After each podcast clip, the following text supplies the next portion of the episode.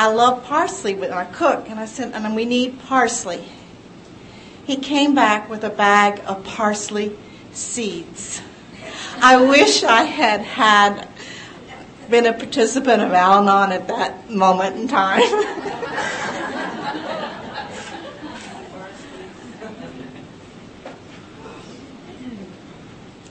Hi, I'm Claire. Uh, the whole time Rick was talking, my stomach was churning. I may have to get a coffee pot. Um, I was treasurer for a certain group. Oh, somebody was a treasurer for a certain group, okay? And um, the money was carried in a bag, and that person was responsible for that bag. Well, one day that person went to the where the bag was, and the bag was gone, and there was two hundred and fifty dollars in it. So that person gave two hundred and fifty dollars out of their pocket and back to the group. Well, at this time, this person didn't know that there was a group rep. Knew nothing about any of this because all we did was had meetings. Well, uh, after I came to an assembly, I went back and I said, "Hey, uh, or this per oh, it's me, okay." Uh, I went back and I said, "Hey, I, I, think I need to bring this to a group rep. I, I don't know that I was responsible for that two hundred fifty dollars." Well, the group rep at that time came to an assembly, presented it, got an answer, went back to my group, which I was I was taking care of a child through the summer, so I couldn't attend the meetings. Presented it to the group and said, according to what they said, if we look in this page, she's not responsible for that two hundred fifty dollars. She doesn't have to come up with the whole thing. We, you know, we're not trying to grow our. I finally found out that a treasurer is not trying to make a really big uh, treasury. You're not supposed to get seven hundred dollars. You're supposed to just have a well, um, she presented it to the group, and everybody just said, nothing happened. So then I go back to the group after this summer's over, and I said, um, and I, I, did like you said, I just kept saying, hey, uh, I gave $250. Hey, nothing happened. So um, I took this position, and I, I, I, recently had a big, big, long letter I had to write, and I worked with my sponsor, and I realized that finances and romance, and I don't know what the other one is, but that's one of the hardest things to deal with, and this is a finance thing. It's a money thing, and it's mine. But if I had known that I could have gone to somebody and be heard, then I wouldn't be carrying around this big weight I'm carrying around which is really hard to carry around. It's hard to go to that group right now. And I'm representing them right now. But um, I, I, just wanted to throw that, that out there because it's, um, it can be solved if there's mutual respect. So thank you. Thank you.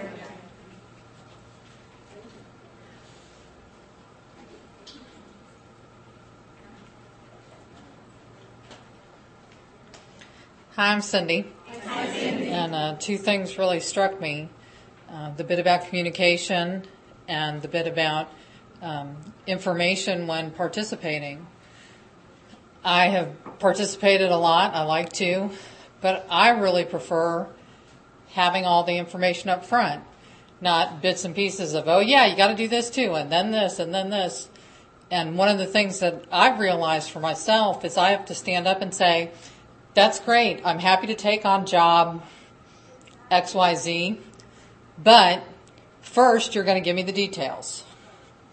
Because otherwise I find myself keep getting handed more and more stuff going, wait a minute. I thought you asked me to do this, not all this. So thank you.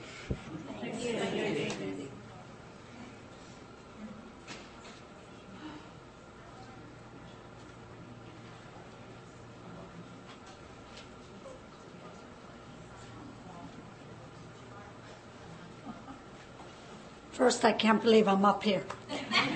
okay, but I just feel that uh, I love when uh, Rick brought up that part about uh, the uh, job not being important of the GR when you go back to your group because I just had this problem uh, about three weeks ago. Oh no, it was the last assembly. Okay, last assembly. Uh, whenever I went back to give the information, and I'm very conscious of hurrying up and getting the, the whole thing said really quick. and uh, I was started to give my presentation of what had happened here, and that exact thing happened. Somebody who was in our group uh, said that, uh, oh, you know, can't we just, um, you know, have this uh, later on at a business meeting? And my sponsor was so good. And she's in the program for like 43 years. And she said, hold on a minute, she says, this is not AA. She says, we do, we have the right to let the person speak for at least 15 minutes if the need be. And I barely take like, psh, I hurry it up. So I really, really appreciate you bringing that up. That was really good. And you know, it, it reminded me today that my job is important because that person is saying your job is not important. And I love that concept of it. I love that. Thank you. Thank you.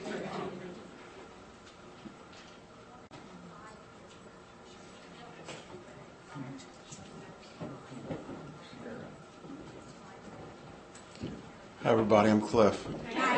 Um, I can really relate because when I left here to go to my first conference, I knew what you guys wanted.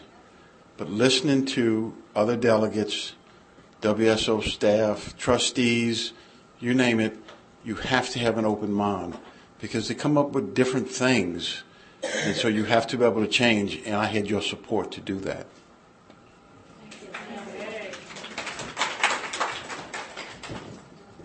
Go ahead. I'm Jane. Jane. Uh, four years ago, my husband and I started a group for parents and grandparents. We had our grandson living with us who was sick with this disease. And we were a baby group. We'd been about, we were about six weeks old. We'd accumulated about $23.50 and he stole it. And I just went through this, you know, I don't know about you, but I have this terrible sense of responsibility and guilt, you know, guilt. And I'll stuff, stuff, stuff. And my husband wasn't home so I could vent to him. So I just picked up the phone and called one of our members. And I said, I want you to know I'll pay the money back. I'm very, very sorry.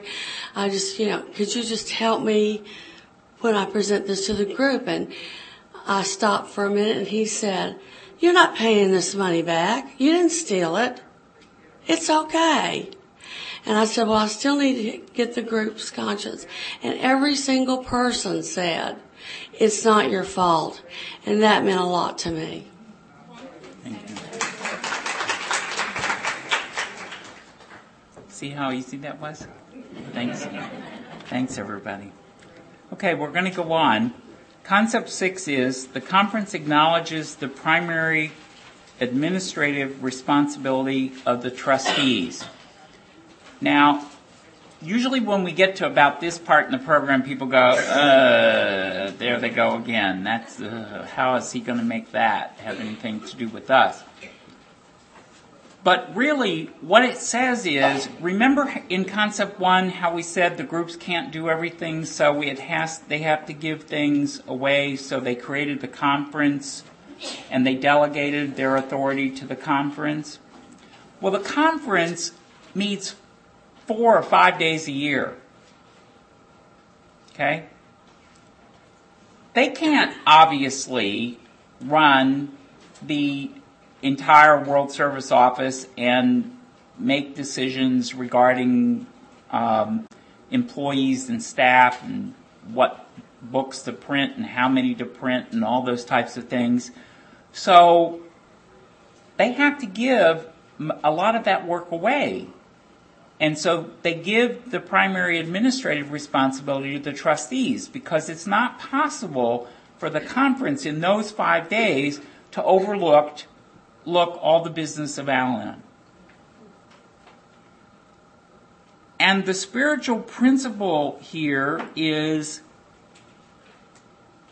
that I have to keep looking, I keep I have to keep finding ways of giving things away. I have to keep looking for ways to um, lessen the load.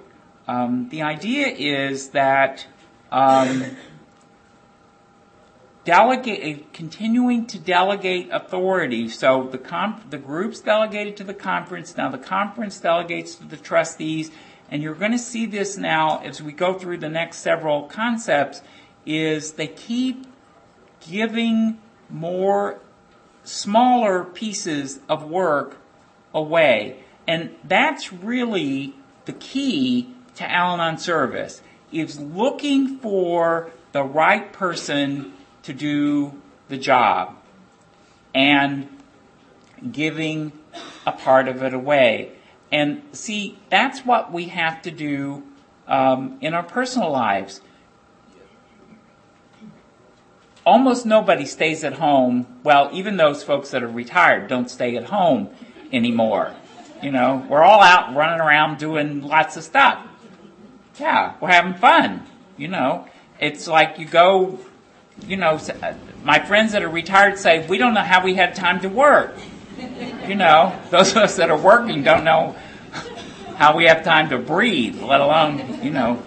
But, so the point is, there's more and more stuff to do, there's more and more things to consider, there's more and more material that we have to comprehend, and so we need to find the right people to do the right things. And so the conference realizes that the board meets four times a year. So the board is better qualified to administer the bigger issues of Al Anon than um, the conference. And you say, well, wait a minute. I didn't think Al Anon was supposed to be organized, and our families aren't incorporated, so we're not organized. But the point is that it doesn't matter what the method of giving the work away is, it's just that we have to keep looking for opportunities to give things away. And we've already set out the principles of how to do that. See, that's why concepts three and four are so important that we have that mutual trust and we have the mutual respect. So we have to keep looking for the right person to do the right job. Okay? Um, you wouldn't ask your four year old to cut the grass.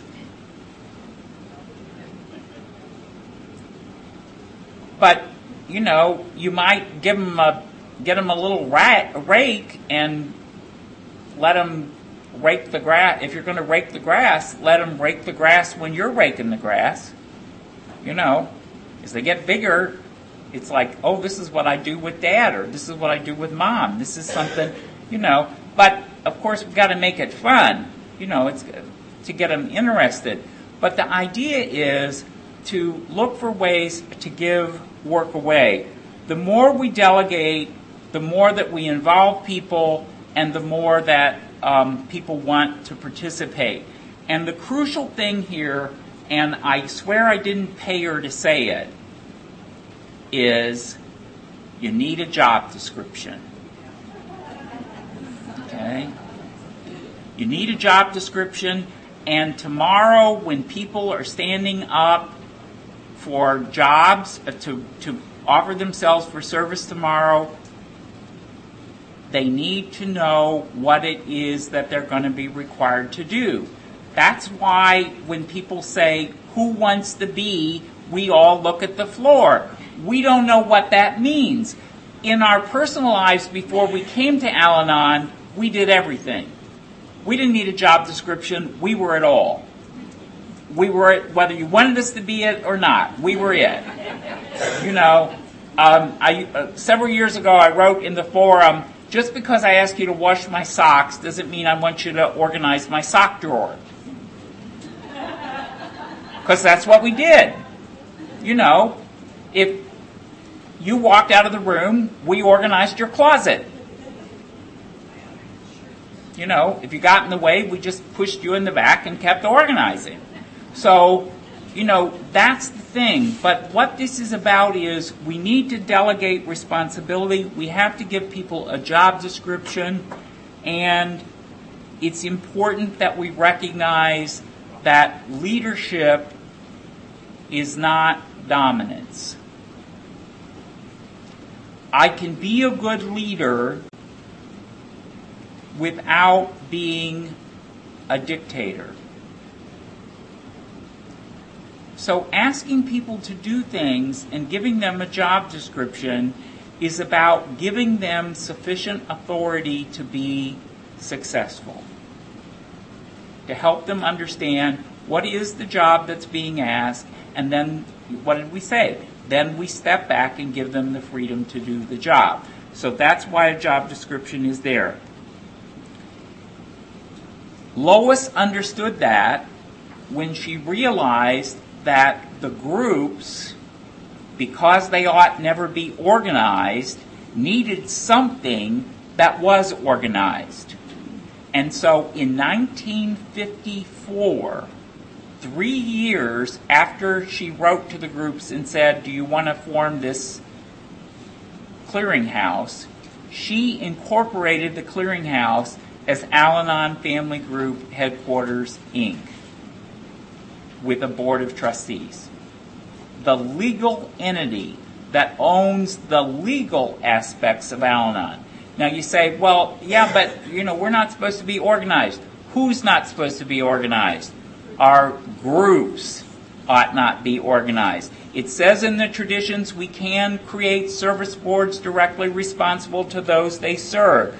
This is one of those boards. The Board of Trustees is responsible to Al Anon family groups. You say, well, wait a minute.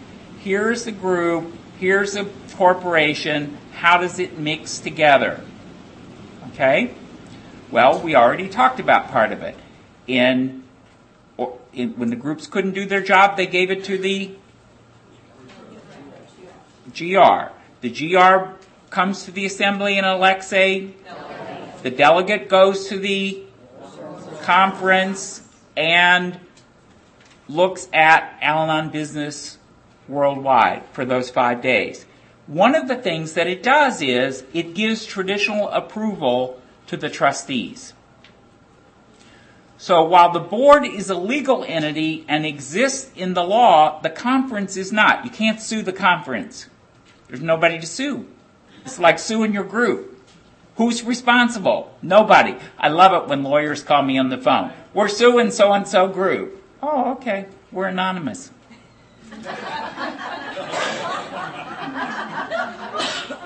well, yeah, but we'll sue the people. We need a list of their names. We don't take roll. Well, we just need the members. We don't have membership. Um, well, who's responsible? No one. The whole group's responsible. Well, we're going to sue them. Fine. They don't have anything. Well, well, we'll take their money. They don't have money. They put a dollar in the basket or two dollars in the basket every week. They pay their expenses, they pay their GR, they have no money. They don't stockpile money. Now, see, that's where you got to be careful because some of you who are sitting with big treasuries, see, are sitting with money that you're not supposed to have. The money is supposed to keep circulating. We're supposed to keep the money in motion. That's what creates the spiritual principle of abundance, is that we keep the money moving. We only need enough money for our group, for the group's expenses, for a limited period of time. What is that? I don't know. That's up to the group. But when groups tell me we need money, we have a, a prudent reserve for a year, I say why? If everyone stops coming to your group for a year, what are you going to do? You're going to keep paying rent? You're going to keep buying literature? No one's coming.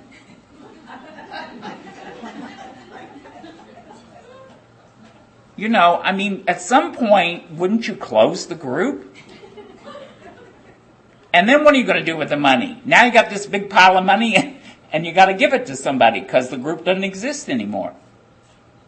So we need to be careful when we're doing this. But what Lois said was that the conference is the spiritual arm of Al Anon, or the traditional arm of Al Anon. We're going to talk about this in Tradition 7. And the, con- and the board is the legal arm of Al Anon. Okay? And where does that come together? It now has its own tab in the manual, in the charter. Because this is the spiritual document that was, and you say, well, why is it spiritual? Well, because the conference doesn't exist in the law. In order to have a contract, you have to have two legal entities. The conference doesn't exist. So it's a spiritual agreement. And it spells out the relationship between the conference and the board. And, and this drives everybody crazy, including the trustees, it says if the conference doesn't like what the board is doing, it can dissolve the board. Just dissolve them. No more. And the last job that the outgoing board has agreed to perform is to elect the new board that the conference has chosen. You see, that's a case of absolute mutual trust. See? Because everyone understands in Al Anon that none of us is more important than another person. And so if the people aren't doing their jobs, it is our responsibility to hold them accountable. See, that's part of that accountability. And so what the conference does then is when it gave the primary administrative responsibility to the trustees, it expects what? Accountability. And so when does it hear what the co- what the board has been doing during the year? At the conference.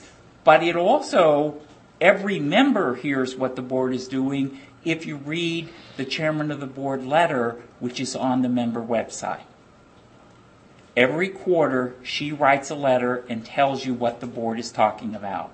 There's also a financial accounting that tells you what the financial situation of the corporation is and there also is a update from the policy committee so you know what ideas are being considered for changes or possible updates to the policy manual.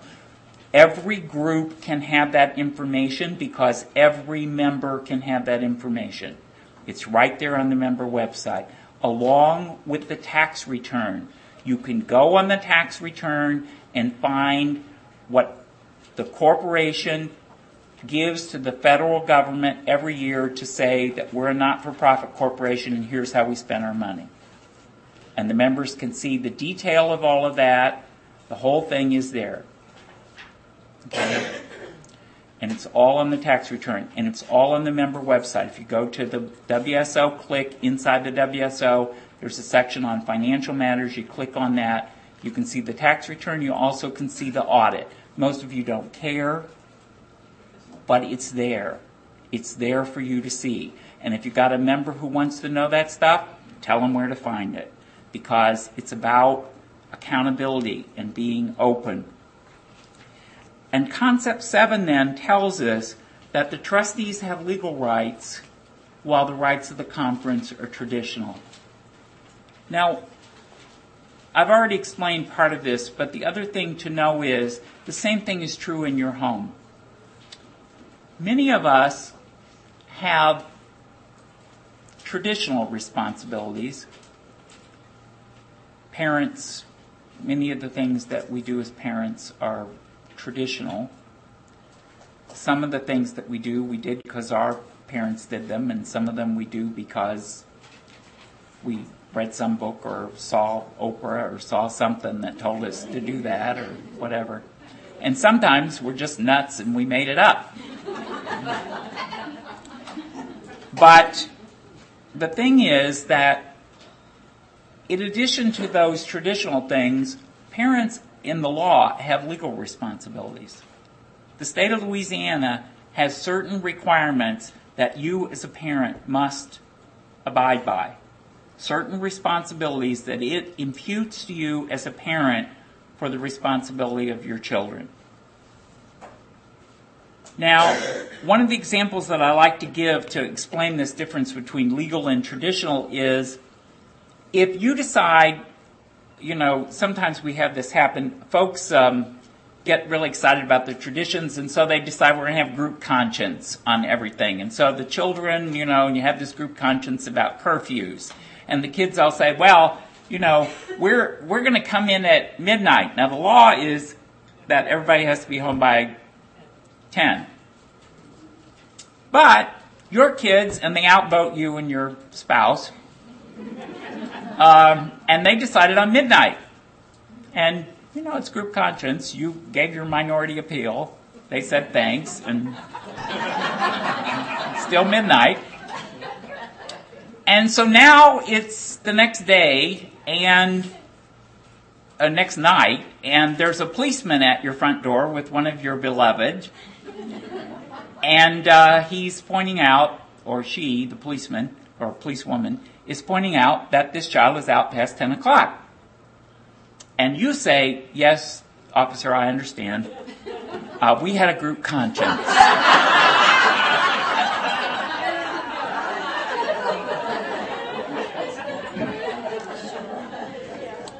now, I just want you to get that while that may be an interesting story, and they may tell it at the police house later on, you're still going to jail. Because you have the responsibility. And that's the role that the trustees play in regards to the conference. Sometimes the conference will make decisions that are not well thought out. They're financially irresponsible, they're emotionally satisfying, but they don't make sense. And sometimes it is the responsibility of the board to step up and say, we have to protect the name of Al Anon. We have to protect Alateen and we have to take the legal responsibility of making a decision. That's what happened in 2003 when the board issued the minimum safety and behavioral requirements for Alateen. The discussion had gone on for 40 years. When the board looked at the discussions at the conference, it went all the way back to the very first conferences, 62, 63, they were talking about problems with sponsors, problems with teens, sponsors acting irresponsibly, people not being willing to sponsor, all of those issues. Every time the topic would get to a crucial point, somebody would table it and the staff would come back the next year and say, we've taken care of it. And it was just like how we take care of everything in Al. We just stop talking about it. Isn't that, doesn't that fix it? I mean, we just complain behind the scenes, but we just don't talk. If we don't talk about it, it doesn't exist, right? And so when the board said, you know, we can't, our children are one of our most important assets. Nothing, nothing in Al Anon is more important than the safety of our children. And we've got to make minimum decisions. Now, they left to the areas the ability to create the guidelines for their states that were consistent with the law of their states because we have 63 different legal entities in the World Service Conference structure 50 states and 13 provinces in Canada. Oh, I left out Puerto Rico and Bermuda. You got a country and a commonwealth besides. So obviously, we couldn't set requirements for each one because each state has its own requirements.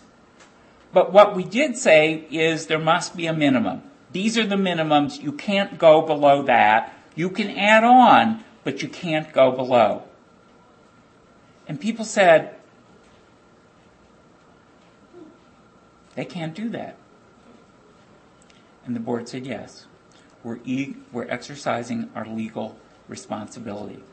Now, the one thing that they said was, um, you can't use the name Alateen because the corporation owns the name.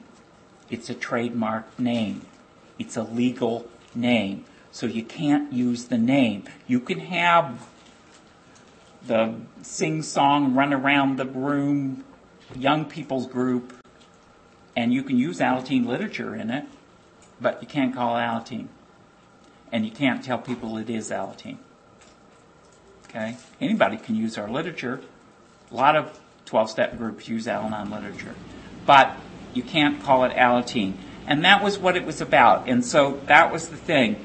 But it's the idea of that there is a difference between the spiritual and the legal. And Lois said there was no conflict between the two because she said the whole program is spiritual.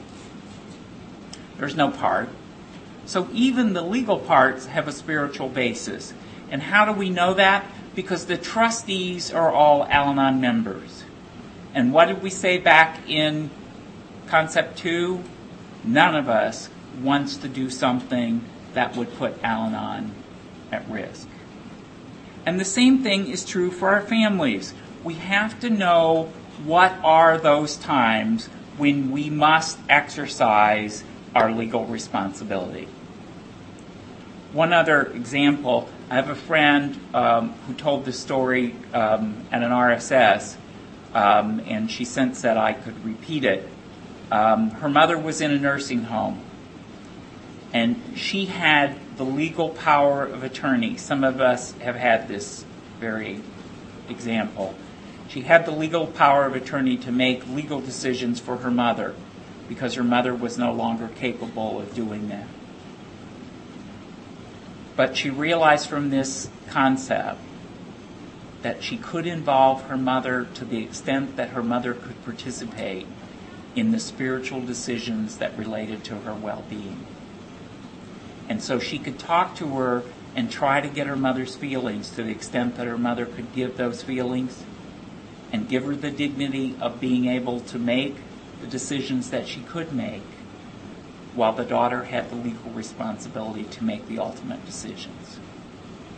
And so that's what it's about. It's about that idea of striking the balance and knowing uh, what's involved.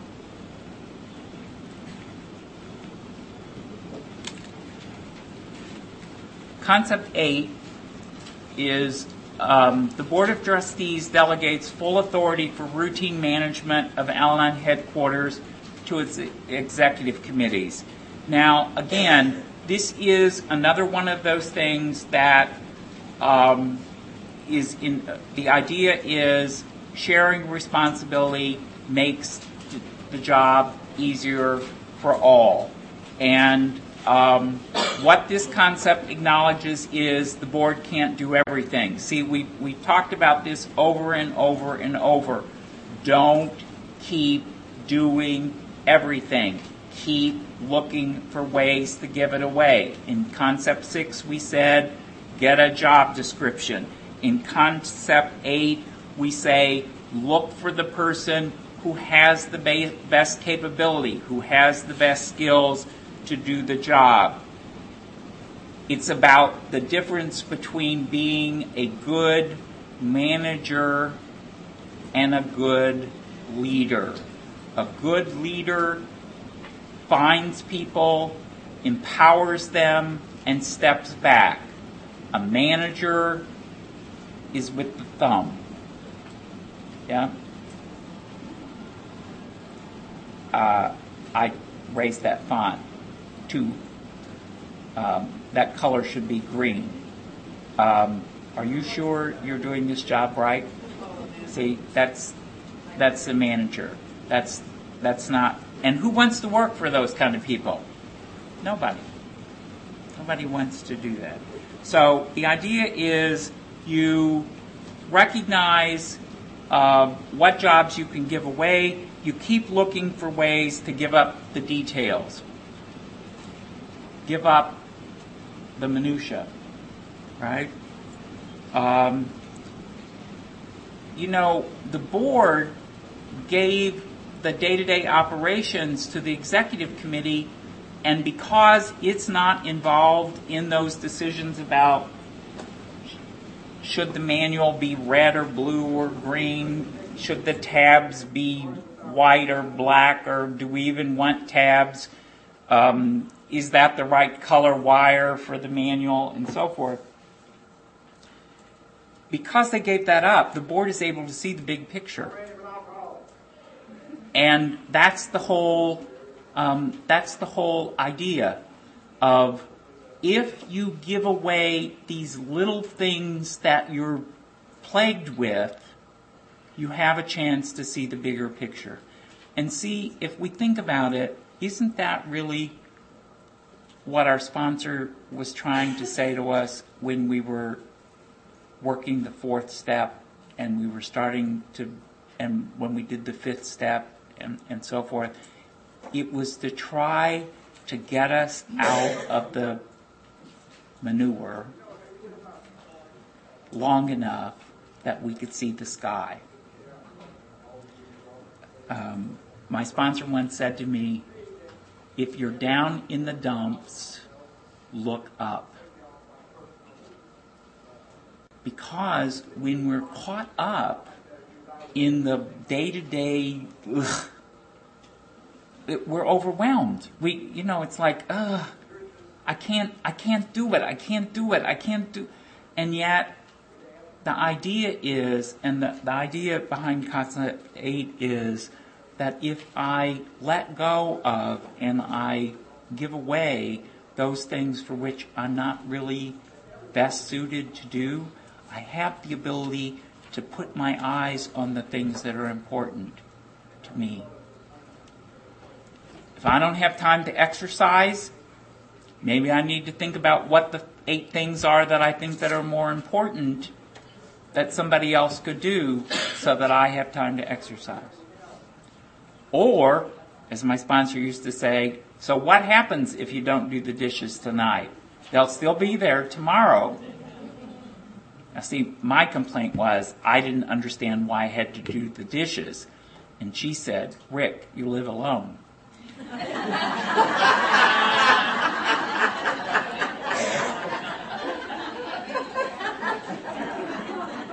so.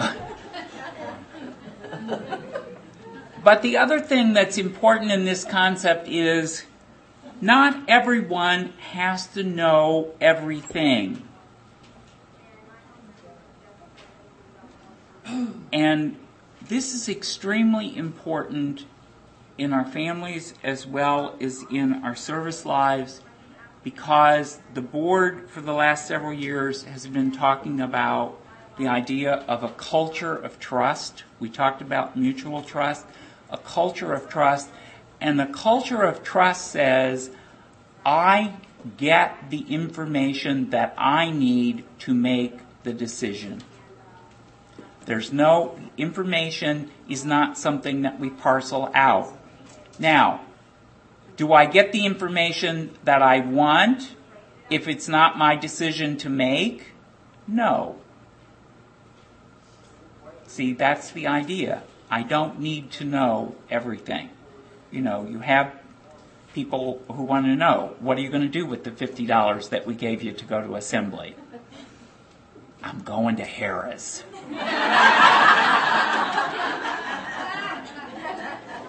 I'll split with you if I win. I mean, you know, sometimes we just get crazy. You know, we get, we want to, and we think we need to know everything. And it's like, why?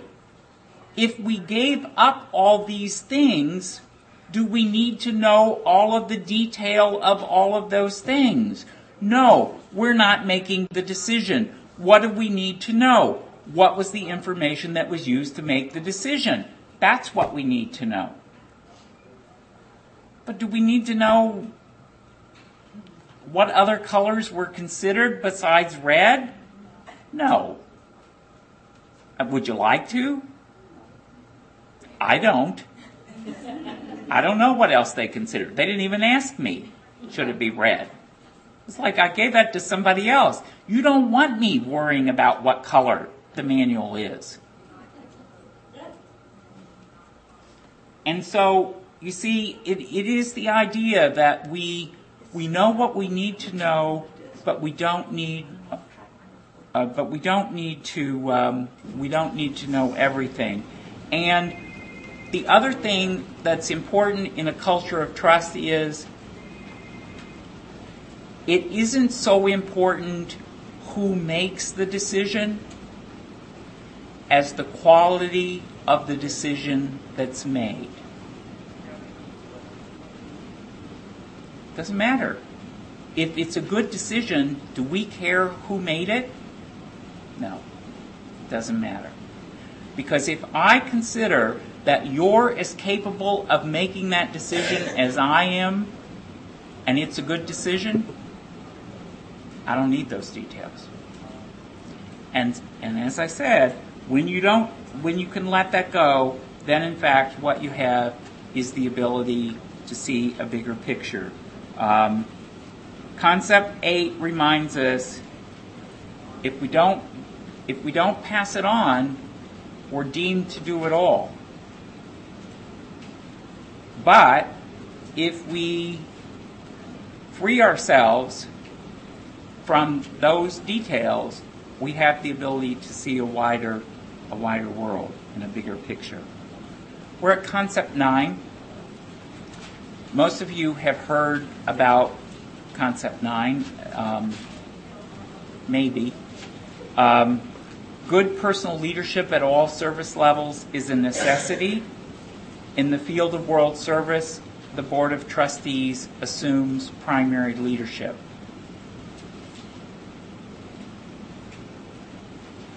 If you haven't read the essay, or if you haven't read anything in the concepts, um, and you're thinking, even if you're not thinking about running for office um, tomorrow or or ever, um, before you vote tomorrow for who who you want to elect um, to the offices that you have, I strongly suggest that you read uh, Bill's essay on leadership that's in Concept 9.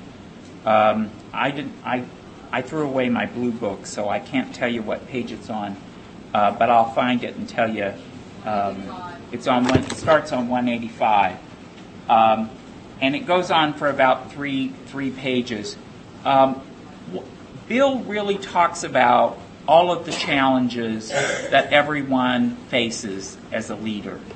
Um, he tells us that there are skills that attract us to a leader, and there are behaviors that repel us. And we know what those are. You, you know who those people are that you want to listen to. You know who they are. You know the people who attract you and make you want to follow them. And you know the people whose behavior is such that it turns you off. The hardest part is knowing how to be that person. Because we're all Al Anon members and we all have warts and wrinkles and and character defects, or I do, I haven't gotten rid of all mine. And there are days that I'm not the person I want to be. That's why I keep going to meetings. But the idea of leadership is that we recognize what those skills are and we recognize um, how to in, involve them. Um, he tells us, and this I find really helpful on some days at the office. He tells us there will always be critics. There'll always be someone to tear you apart. They may be in your house. They may be in your head. They may be sitting next to you. They're there. He says, listen to them for what they have to tell you that's true. and let go of the rest. So if someone takes your inventory, do they have a right to do that? No. Can you learn something from them? Maybe. What he says is take those parts that you need and forget the rest. It's that old idea of take what you like and leave the rest. Now, we were talking about this last night at dinner. That doesn't mean the program. Pick and choose those parts of the program that you like. I mean, you can do that. My sponsor said to me, yeah, you can do that, Rick. You can continue to be sick. But if we want to change our lives, if we want to be different than where we were when we got here, we need to do something different. And so Bill said, you know, you'll have these critics. Um, check your motives when you listen to them. Check your motives when you become one of those critics. Are you giving information that would be helpful for someone else, or are you trying to force a solution that you want? If you're trying to force a solution, even if it's well intentioned, it's not leadership. It's dominance. And we know from the three obstacles to success in Al Anon that dominance is not one of the things that helps us grow in the program. Bill talks about the need for leaders to be responsible. This next one I question. Stable? well, some days. Tolerant, flexible, possess judgment, and vision. Now, he, he sort of makes fun of the people who uh, want to believe in this one day at a time uh, philosophy. And he says, you know, one day at a time is fine for our personal lives. That's a personal idea of living. But this idea of casting our fate on a higher power and then just waiting, he said is silly. He said our higher, our, he says providence has given us the ability to make decisions and apparently wants us to do so. See, that's a different idea than, well, I'm just waiting for God to tell me what to do. Well, that might be for your personal life, but if you're in the middle of the train track and the train is coming and you're waiting for God to tell you to get off the track, you're long off the track. Move. You know, if you're silly enough that you're in the middle of the track, you've probably disconnected from God a long time ago. Get off the track so you can hear the message. You can't hear it when it's roaring down the thing. Planning is a part of life. Planning is a part of life and we're expected to make plans. Now the difference is as a leader, I can make plans but I don't have a right to make plans for you. So we can plan what we need to do. In other words, this morning they told you when the next eight assemblies are going to be. That's really helpful because those of you who have lives now can go home, put those on your calendars, tell your families these weekends I can't. But see, see how respectful that is? That allows you to know next February on the 12th and 13th, or uh, 13th and 14th, I don't remember the date, I'm going to be somewhere. Don't make any other plans. Okay? So you see, that's fine. That allows people to plan. But, you know, can you imagine if you got the, you all got an email on February 10th that said the assembly's this weekend? Yeah, fat chance. You know, see ya. But see, that's the difference. So it isn't about just living one day at a time. It's about looking in the future. And the point of it is as well, and this is what he was talking about, it's important for the fellowship to look beyond tomorrow. We have to look about where do we want to be five years, ten years, 15 years from now as a fellowship because we want Al Anon to exist and we want it to be there for our children and our grandchildren and our children's grandchildren. And so We have to we have to look at that and we have to consider. What he says as a leader is we have to consult widely. And that doesn't mean just walk back and forth in the living room. Ask other people. Ask people that you don't agree with. Listen to all points of view. But then ultimately, as a leader, you have to make a decision.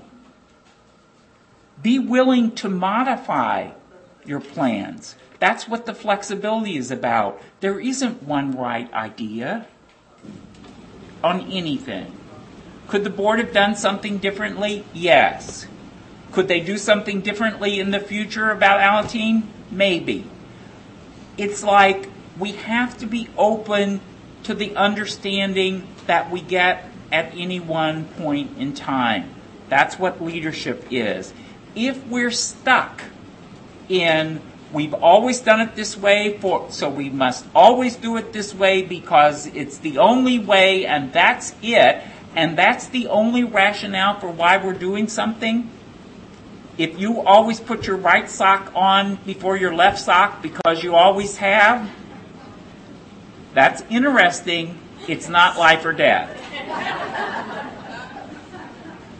okay and so what we have to think about as leaders is the ability to understand where we're going, why we want to get there, and how do we bring others along with this.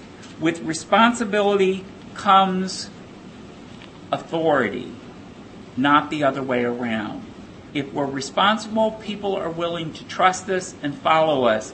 If we are full of authority and we give direction and we make commands and we tell people, then that might work in the army. It doesn't work in Al Anon. People don't want to follow you. And they will try to find ways to undercut you. Okay? We can be overly responsible, and many of us were. And part of that, I think, becomes the idea of um, we were afraid if we didn't do it, it wouldn't get done. And, and that becomes part of the thing. Um, I'm gonna um, I'm gonna stop here for a minute and um, open the floor up again for about five or seven minutes, uh, and then we're going to finish up with concepts eight through the warranties. Um, but um, I'd like to hear um, from some of you on on these concepts, um, the idea of um, giving things away, uh, job descriptions, leadership, um, the idea of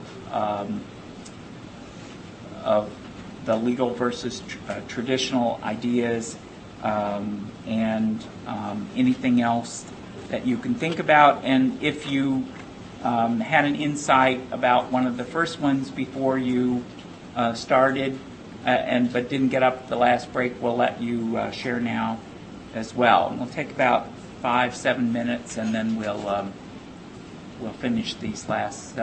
so I invite you to the um, mic.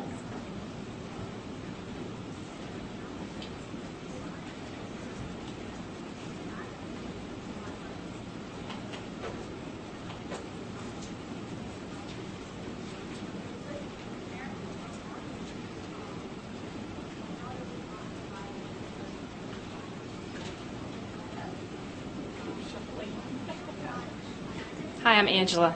Hi, Um, I don't know that my comments are directed at any particular concept, except to say that, um, you know, I was one of those kids that never learned to play well with others. And um, I see, uh, you know, my step work certainly has helped me see where that comes from and, and how I manifest that. Uh, but I'm so grateful that Al Anon service has, at all levels, gives me the opportunity to try it a new way. You know, I can come and I can hear someone talk about the concepts and I can think about it differently. I don't beat myself up like I used to. Thankfully, the steps saved me from that. Um, but I can try something a new way here, and you all will love me no matter what. Fall on my face, succeed, somewhere in between.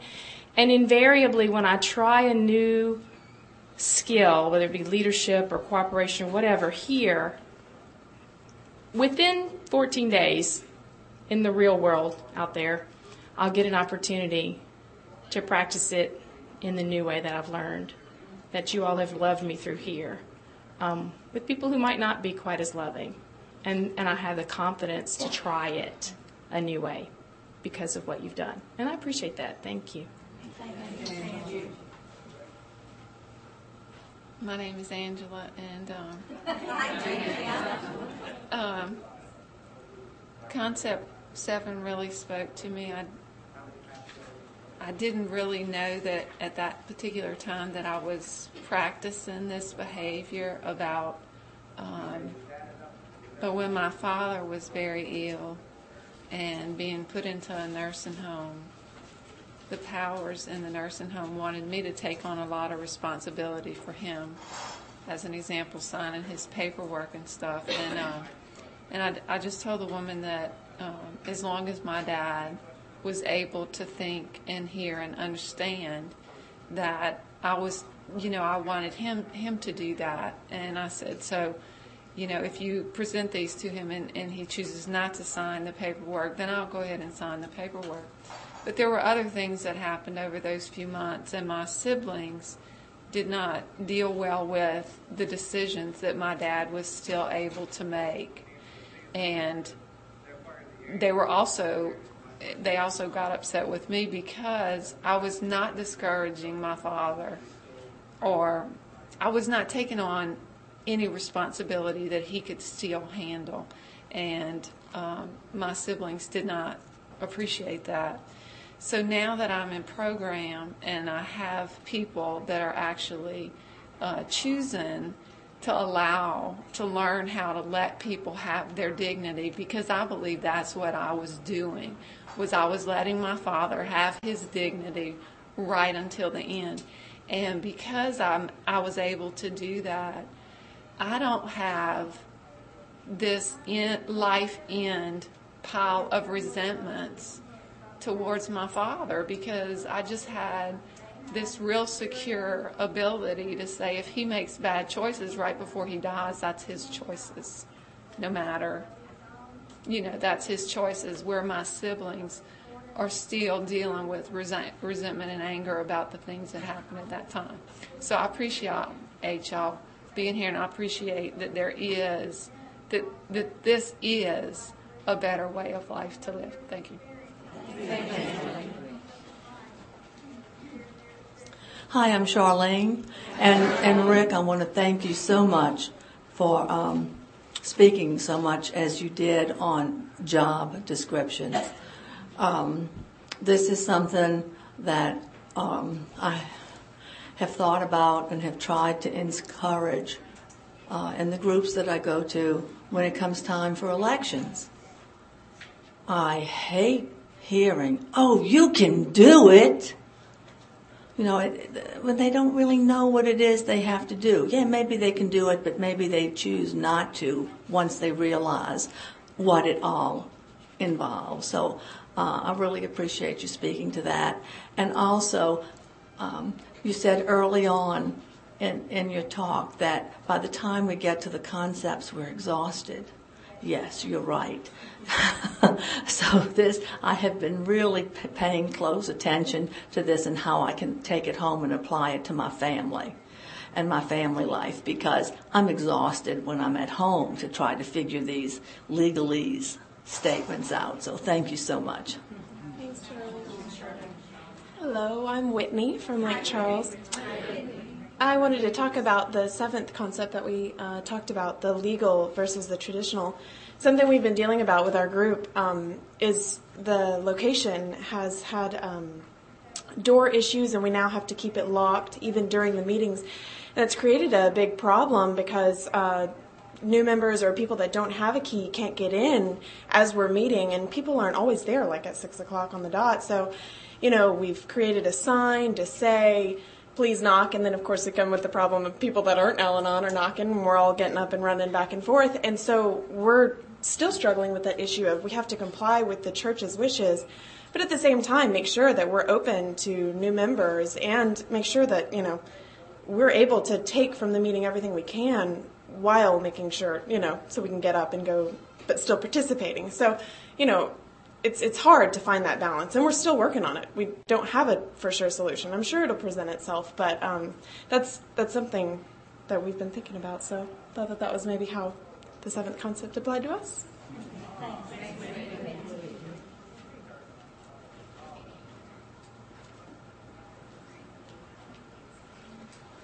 Hi, everybody. I'm Claire. I'm from the Baton Rouge, one of the Baton Rouge groups. And I'm a newbie, but not new to Al Anon. Um, one of the things that Rick keeps talking about is sharing responsibility. And I know in my family of origin, uh, my mother was the alcoholic, and somehow, unofficially, I became the parent in the family. And so, you know, that definitely threw the um, the family, if you want to, uh, what you want to call it, uh, balance off. Because here I was a child, not only raising my siblings, one older, one younger, emotionally, not physically, um, but also my parents. And, you know, as I have matured in this program, I've realized that I don't have to take on those responsibilities. And, um, you know, there was a, a couple of years ago when my father kept passing out. He, uh, we finally figured out it was his heart, but at the, anyway, prior to that, he kept falling, hitting the ground, and he had a, had a couple of uh, bleeds in the brain.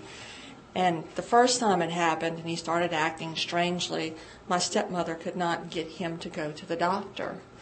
And so she called me and I drove up here to Baton Rouge. To Baton Rouge. I lived down in Gonzales.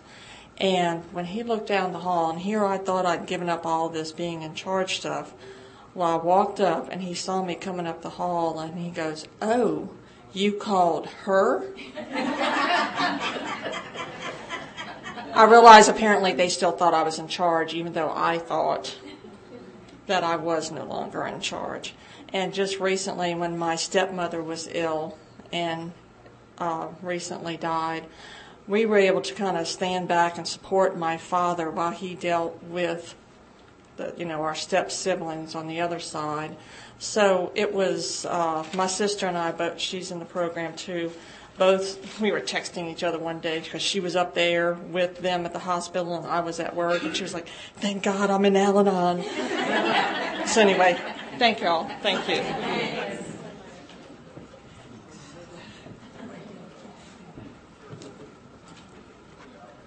Okay. Uh, concept 10 is uh, service responsibility is balanced by carefully defined service authority and double headed management is avoided. Now, we talked, we talked a lot about this uh, earlier, but basically, uh, what this says is if I know my job, I can be a success. Okay? And didn't we say very early on that's what service is all about? We want everyone to be a success. So if I know what I'm required to do, if I know my job description, I, I can be a success.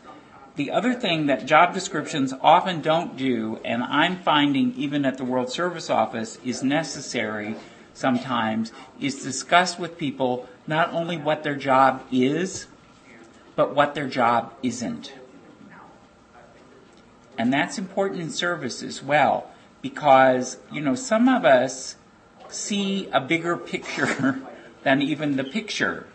You know, I mean, you, you ask us to take it to be framed and we decide to repaint the room so that it'll look just right with the new frame. You know, and, um, so it's important that we that we understand the limits of our authority as well as the um, as well as what our job is, we want to be successful. Uh, we want to give up this idea of being overly responsible that um, she just talked about. We need to ask questions to understand what's required before we act. You know, get the clarity, have a conversation. See, that's not what happened in our families. It was usually yelling, screaming, things were flying, and then people retreated to their place to hide, or we pouted for m- months, years. You know, I'm still not talking to her. You know. So ask questions before you act, understand the job description, talk about it, and then step back.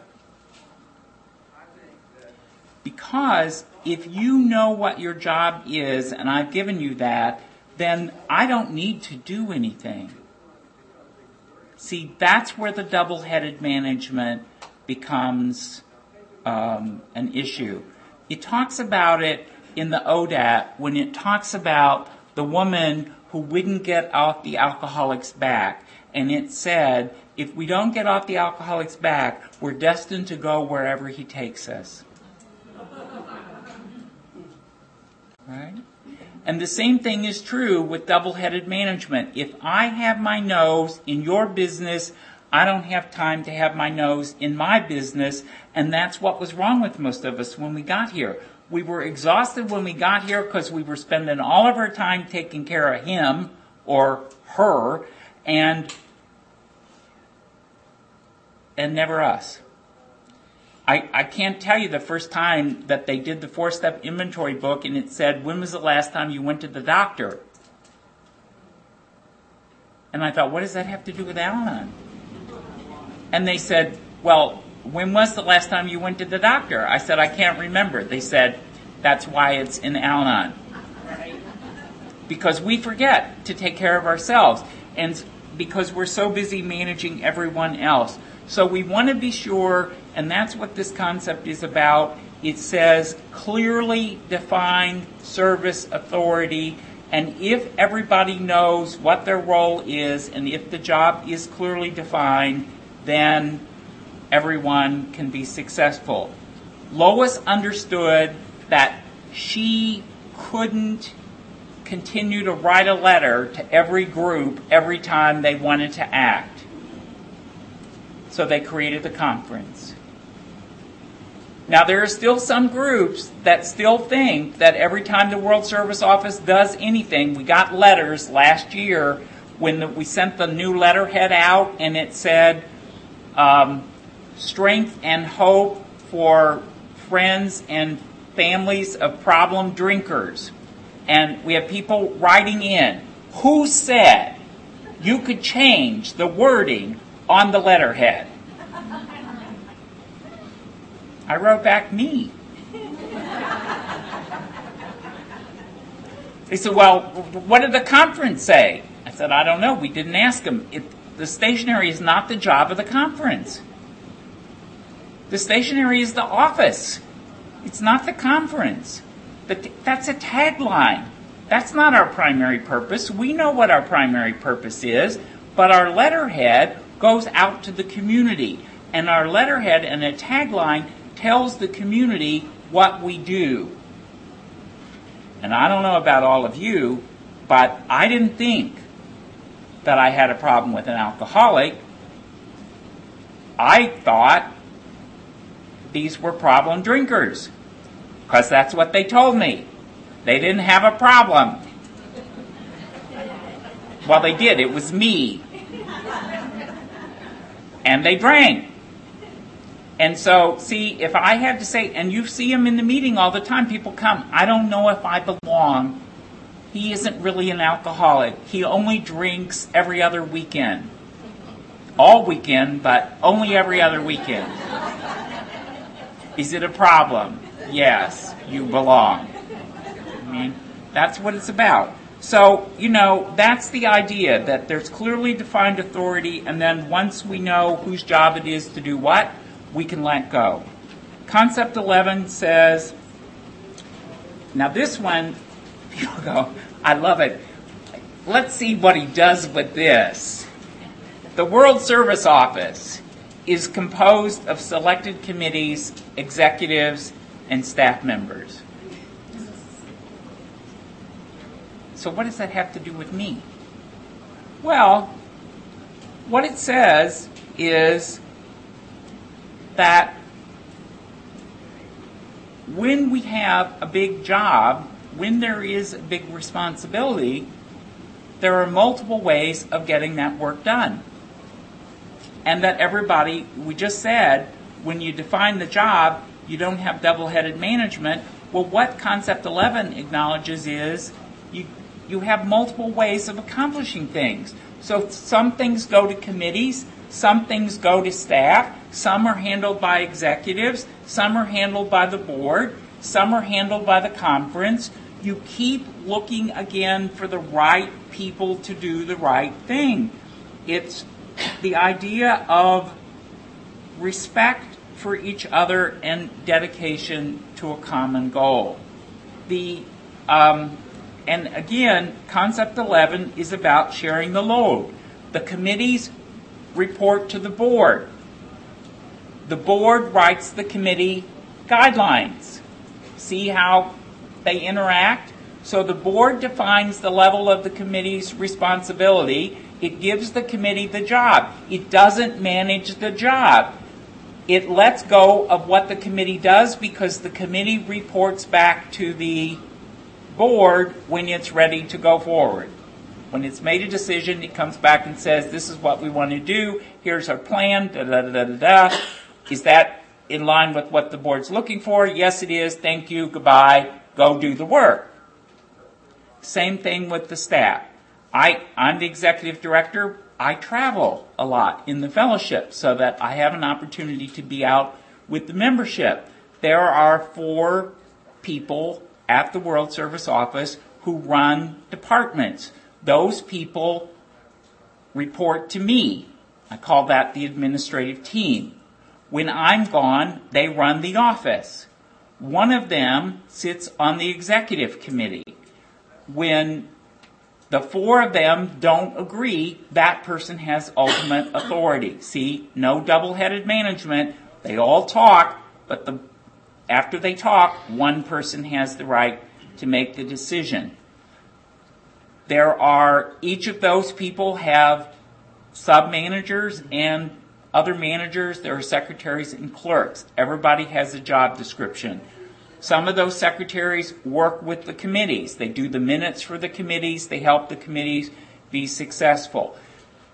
It's again, it's all about splitting the load. Now, sometimes people hear the idea that there are 50 people at the World Service Office and they go, wow,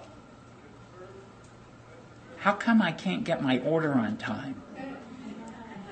Well, we have 50 people, but only four of them pack orders. And only three of them put the orders in computers because we do a lot of things besides fill orders. And it's the same thing with the AIS.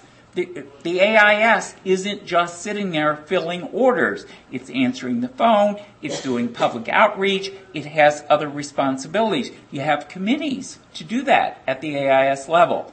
The same thing is true in our work lives and in our personal lives, whether that means, at, you know, um, Girl Scouts or some other organization that you're involved in, whatever it is, you just keep looking for the right group of people and keep spreading the load. This principle says there are enough people, there is enough wisdom, and there is enough responsibility to go around. Whole new idea about seven years ago, the board started talking about unlimited, abundant resources. In a meeting, in a planning meeting, it was said, if we continue to talk about what we don't have, what we're going to get is what we don't have. If we talk about what we have and celebrate what we've got, we'll get more. Spiritual idea. See, we could look in this room and say, gee, there are 25 more people per person who could have been here, and how much better it would be. And I say, look at all the people who are in this room that are concerned and interested in Al Anon service. Look at the number of dedicated and willing people who are willing to give a Saturday up in November and even miss part of the LSU game in order, or maybe some of them left, in order to broaden their own personal recovery. We need to celebrate what we have, and we celebrate it by continuing to open the hand and extend to more people. And that's what that's what concept 11 is about is again there there's plenty of work but not every person has to do all of it. So we can keep finding the things and the best people that are there. We need to know what what the job is, when to consult, when to do our work, and we need to know that if we do so within the bounds of our responsibility, we're going to be um, successful and we're not going to be criticized. I mean, there are times that certain decisions get made at the office that I wouldn't have made. I don't know whether I care whether it's red or not. But it's like I don't I don't need to do that. I don't need to be involved in those things. It isn't about that I always get my way. And the same thing is true at home. You know, sometimes it doesn't matter whether the trash can is two inches from the street or two feet from the street. It doesn't. Now, some of us think it does, and we get up in the middle of the night and run out and push it out or pull it in. But it doesn't matter. A lot of this stuff doesn't matter. And so, part of what this is about is the right of, of recognizing that, you know, the way I would do it is not the way that somebody else would do it. And it doesn't have to be that way. Other people don't chair the meeting the same way I chair the meeting, but the recovery in that meeting is just as strong. That's the point. We can accomplish what we need to without it being just one way. Concept 12 talks about the warranties. The spiritual foundation for Al Anon's World Services is contained in the general, general warranties of the conference. Article 12 of the Charter. And we're just about right now at 245. If you'll stay with me for about another five, no more than seven minutes, we'll wrap this up. Okay? Um, I didn't look to see where it is, but in the blue book it's on page 201. Okay? So if you look at page 201, you can see the general warranties of the charter. See, when you get your new book, you'll be able to go to the charter and you'll be able to go to Article 12 and you'll be able to see the warranties. You'll be able to find them very easily. And guess what? They look the same as they do on page 201. Oh, it's also on page 30 in your uh, pamphlet. Okay. Now, the warranties are about balance. You say, well, why would the conference have to talk about balance? Well, what does the conference do? It serves Al Anon. Who's Al Anon? Us. Who needs balance? Us. I don't know about you, but I came from a world of black and white. If it was my idea, it was white. If it was your idea, it was black. And I didn't care how long I had to drag you through gray to get you to white.